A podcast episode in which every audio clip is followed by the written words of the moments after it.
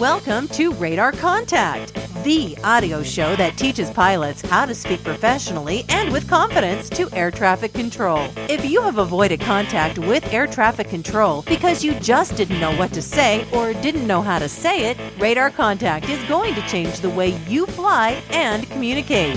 And now, here's your host, airline pilot, author, and host of ATCCommunication.com, Jeff Kanarish. Man notices his wife is starting to get hard of hearing.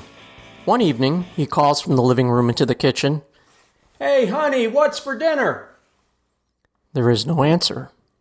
So he tries a little louder. Honey, what's for dinner? Still nothing from the kitchen, which makes sense because she has a hearing problem.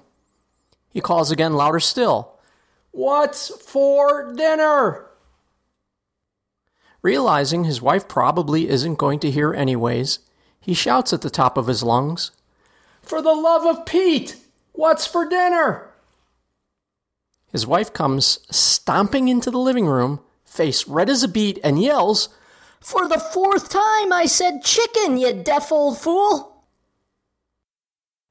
If you hold at least a third class aviation medical certificate, I know you can hear me okay even if you might have to turn up the volume of your podcast player a little bit.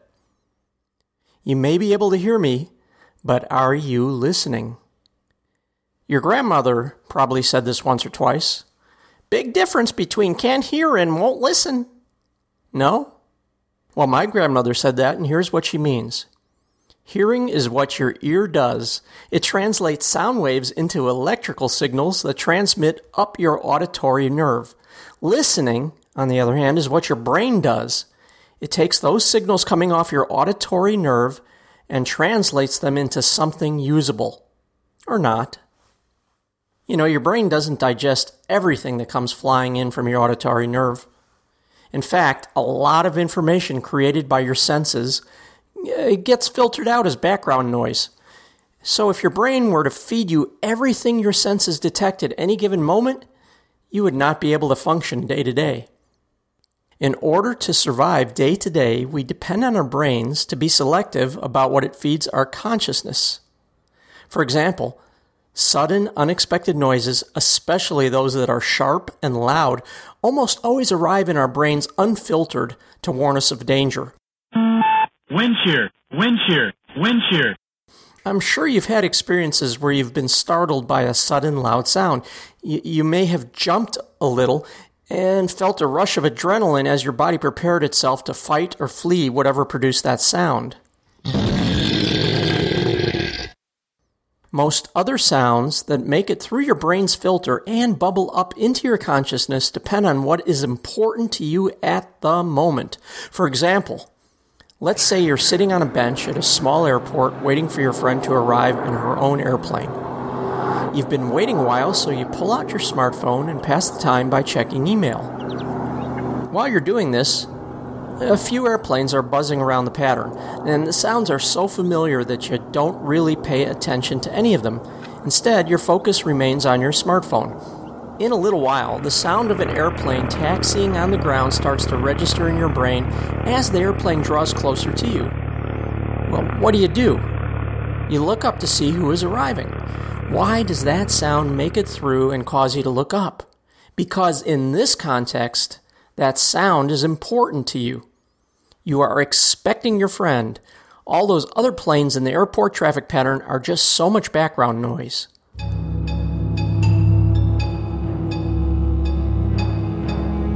Lately, the number one complaint I've been getting from air traffic controllers is pilots are not paying attention to the radio. Uh, many controllers I talk to say it is not unusual to have to repeat themselves two or three times before being heard by some pilots. By the way, if you would like to hear what is on the minds of air traffic controllers, you can tune into my Twitter feed, which is ATC underscore Jeff at twitter.com.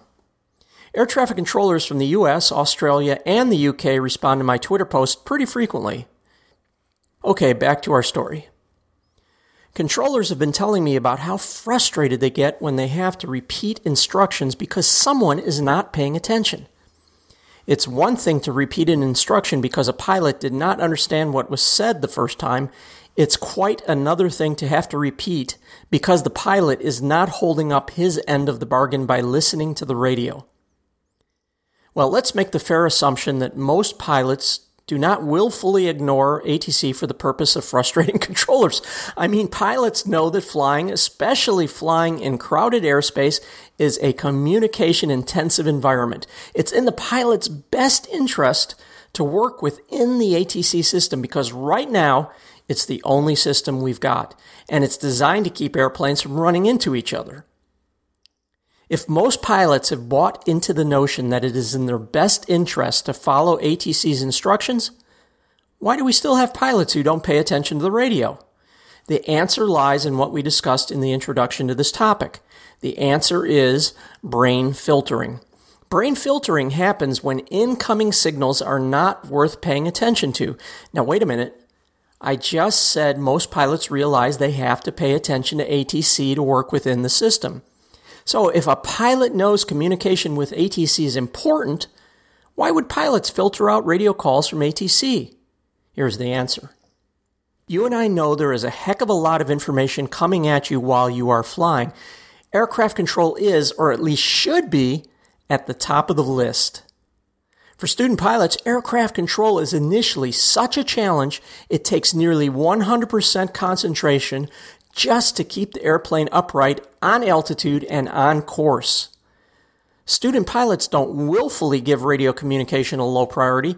They are so consumed with aircraft control that there simply is no room left in the mental basket to listen to the radio. Student pilots who must concentrate entirely on aircraft control may, under some circumstances, even tune out the words coming from their flight instructor now, if you remember back to your first attempt at a stall recovery or perhaps a spin recovery, I'll bet you didn't hear a thing your flight instructor was saying as the aircraft pitched and rolled during the stall entry. Am I right?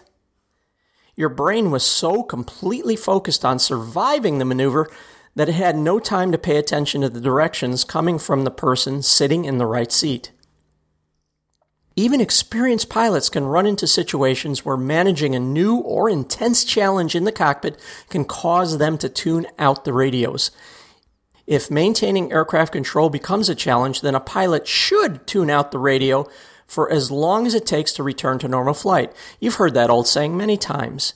Aviate, navigate, and communicate. It means save the aircraft first, make sure you are where you need to be second, then, when your flying obligations are taken care of, talk on the radio.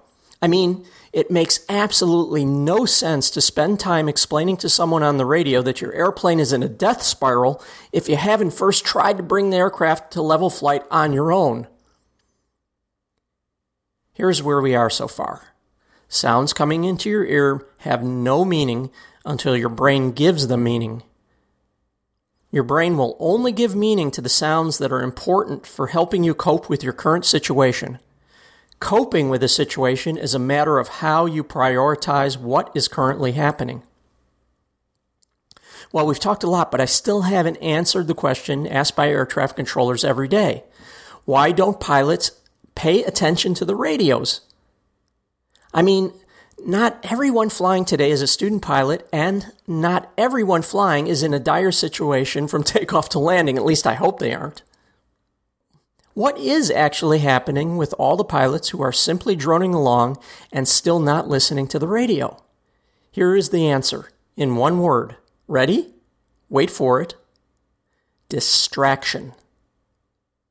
We pilots allow ourselves to become distracted from listening to the radio. Great. What are you going to do with that information? I once had a person at my airline put a letter out to pilots under his supervision that said this Don't get distracted. I have never read and hope to never again read a three word sentence with as little value as don't get distracted. The reason we become distracted is because we aren't aware of distractions in the first place. They creep up on you, unannounced. That's what makes them distractions. saying don't get distracted is like saying don't breathe. You can hold your breath for a minute or so, but eventually you're going to need some air. It's the same thing with distractions. You can brace yourself and focus in on the task at hand for a while, but telling yourself you will not be distracted by anything else? Well, you can't keep your guard up forever. As a wise person once said, it's not what you don't do, it's what you do do. It turns out, when it comes to eliminating distractions, the wise person got it only half right. Listening to the radio involves not only what you do do, it also involves what you don't do as well. Today, because our topic is about how to listen to the radio, I'm going to tell you how to stop doing all the things that prevent you from paying attention as much as possible on the radio. First, notice I said pay attention as much as possible. What I'm about to tell you is not designed to place listening to the radio above maintaining aircraft control or navigating. We still need to maintain our priority of aviate first, navigate second, and communicate only when both aviating and navigating are under control. Second, I cannot guarantee you that this strategy will protect you from all distractions. It will increase the likelihood you hear instructions from ATC the first time they are given in most situations. So that's a lot of buildup. Let's get down to it. You will remember my example about the person sitting on a bench at the airport waiting for his friend to arrive in her airplane. He focused on his smartphone, passively relying on his brain to filter out extraneous noise and pick up on the sound of an airplane taxiing towards him. That is what we call passive listening. Passive listening is what we pilots do every day when we, to coin a phrase, keep an ear out for the mention of our aircraft call sign on the aircraft radio. Only when we hear our call sign do we focus on what is coming over the radio. Most of the time, passive listening works. We can focus primarily on flying and let the sound of our call sign on the radio redirect our attention to the incoming voice message. Most of the time, is not all of the time. The problem with passive listening is it's vulnerable to distraction. In airline cockpits, for example, pilots pass the time by talking to each other. During the en route phase of flight in airline operations, let's face it, not much happens. With the autopilot and flight management system flying the airplane for us, a typical flight may include hours and hours of monotonous droning without much of anything else for us to do. So we fill those hours by talking to each other. Most of the time, the talk that goes on between pilots is idle chit chat. It's a low level stimulation that allows us to passively listen for a call sign when an en route controller says it on the radio. Sometimes the talking gets more involved. That's a polite way of saying the hot air really starts blowing in the cockpit. And hot air is also a polite way of saying, well, I don't want to say the less polite version. It's at those times that conversation distracts us from passively listening to the radios. This is when we miss radio calls from ATC directed at us. In the en route environment, where not much happens, missing a radio call from ATC the first time may be frustrating for the controller, and I'm not excusing it, but it usually doesn't present a hazard to the flight. The danger created by passive listening comes during critical phases of flight. And by critical phases of flight, I'm talking about flight in high traffic areas, generally at lower altitudes, and nearer to busy airports. This is where missing a radio call from ATC can have serious consequences. If passive listening does not work in all situations, then what we need is the opposite of passive listening.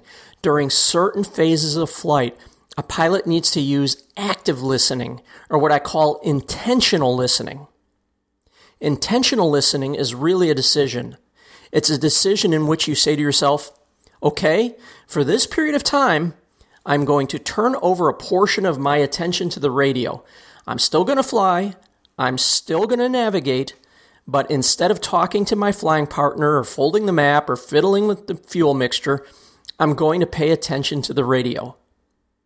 By paying attention, I mean actually listening to every single radio transmission that comes through, whether it's an instruction from ATC to your flight or not. Now, you may think it's a waste of time to listen to the radio if ATC is talking to another airplane, but I'd suggest that would be a very good use of your time. After all, you're not out there flying in isolation. Your airplane is mixed in with other airplanes all sharing the same airspace. What happens to them affects what happens to you. Does that make sense? In the airline industry, we have realized that most critical phases of flight happen below 10,000 feet. Airline pilots are required to maintain something we call sterile cockpit below 10,000 feet above airport elevation. Sterile cockpit is what I described earlier. The only talking that is allowed is talk that relates to the flight in progress.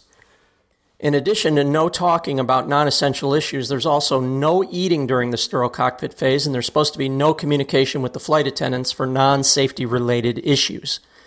Well, there are differing opinions on whether sterile cockpit happens all the time on all airline flights, but I'm going to withhold my opinion here because I want to focus on today's topic rather than stir up controversy. That controversy has nothing to do with our topic at hand. The point is, by mandate, airline pilots are supposed to go quiet and focus on the big three aviate, navigate, and actively listen to the radio when the cockpit is sterile. Now, I realize for you it's probably true that all or most of your flights happen below 10,000 feet expecting you to not talk for the entire duration of your flight is, well, it's unreasonable. On each flight, you can determine for yourself where it would be appropriate to employ sterile cockpit, but I have a few suggestions about how to do that. Think of all the times during any one of your flights where there is usually a lot of air traffic and where communication with ATC gets intense. Some of those times are obvious, an airport traffic pattern is one place where there are a lot of airplanes and a lot of communication happens.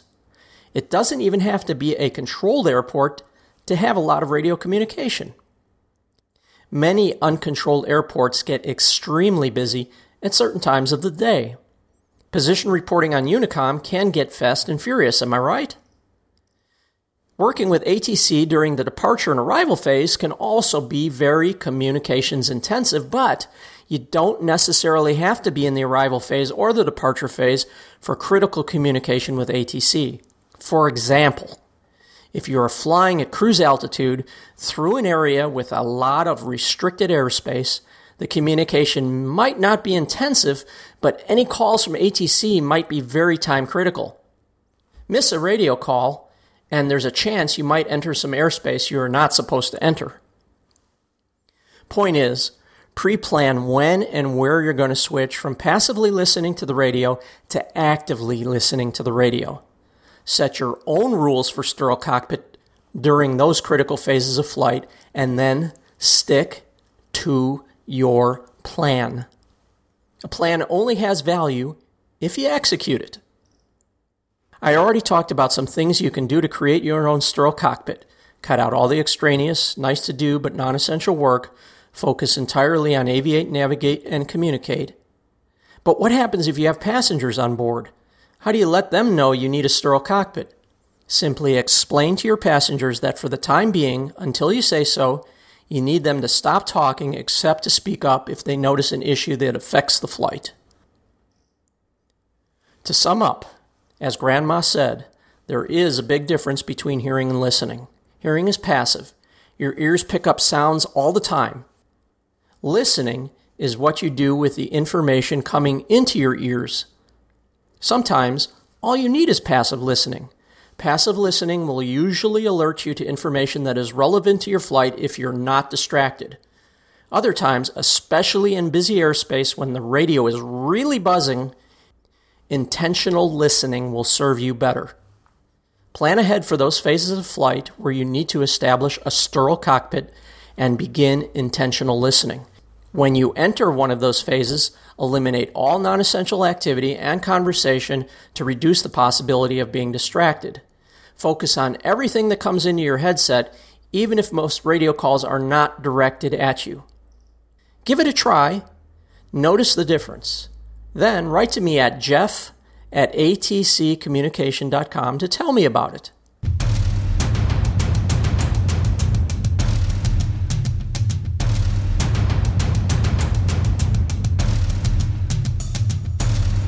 You know, I do depend on listening to you to tell me what I should do next at atccommunication.com. I really mean that.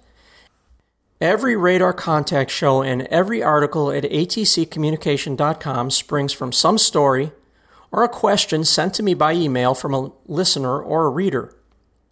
Even the books I write and the software programs I produce are listener and reader directed. It just makes sense to follow your lead rather than me guessing what you need. I'm following the same strategy in the development of the aircraft radio simulator. About a month ago, I presented a new phase of the simulator that used speech recognition. I put a small speech recognition module online so you could test it out, and I hope you had a chance to try it. This test run of the speech recognition feature of the simulator had one purpose to see if it could reliably respond to different accents and rates of speech from as wide a sample of voices as possible. So here's what I found from the test. Some people who tried the simulator said it seemed to learn their speech patterns as they practiced with it. Others said the whole program failed miserably. No one said it worked perfectly the first time. More than 50% of those who tested the module said it made multiple errors during the test. I don't think I'd be doing my job if I put a half baked program online that only works some of the time. So, based on those test results, I'm going to abandon this version of the speech recognition module and start work on an alternative. Well, hang in there and know I'm working hard every day to make something great for you to use. And now, let's get to your question of the week.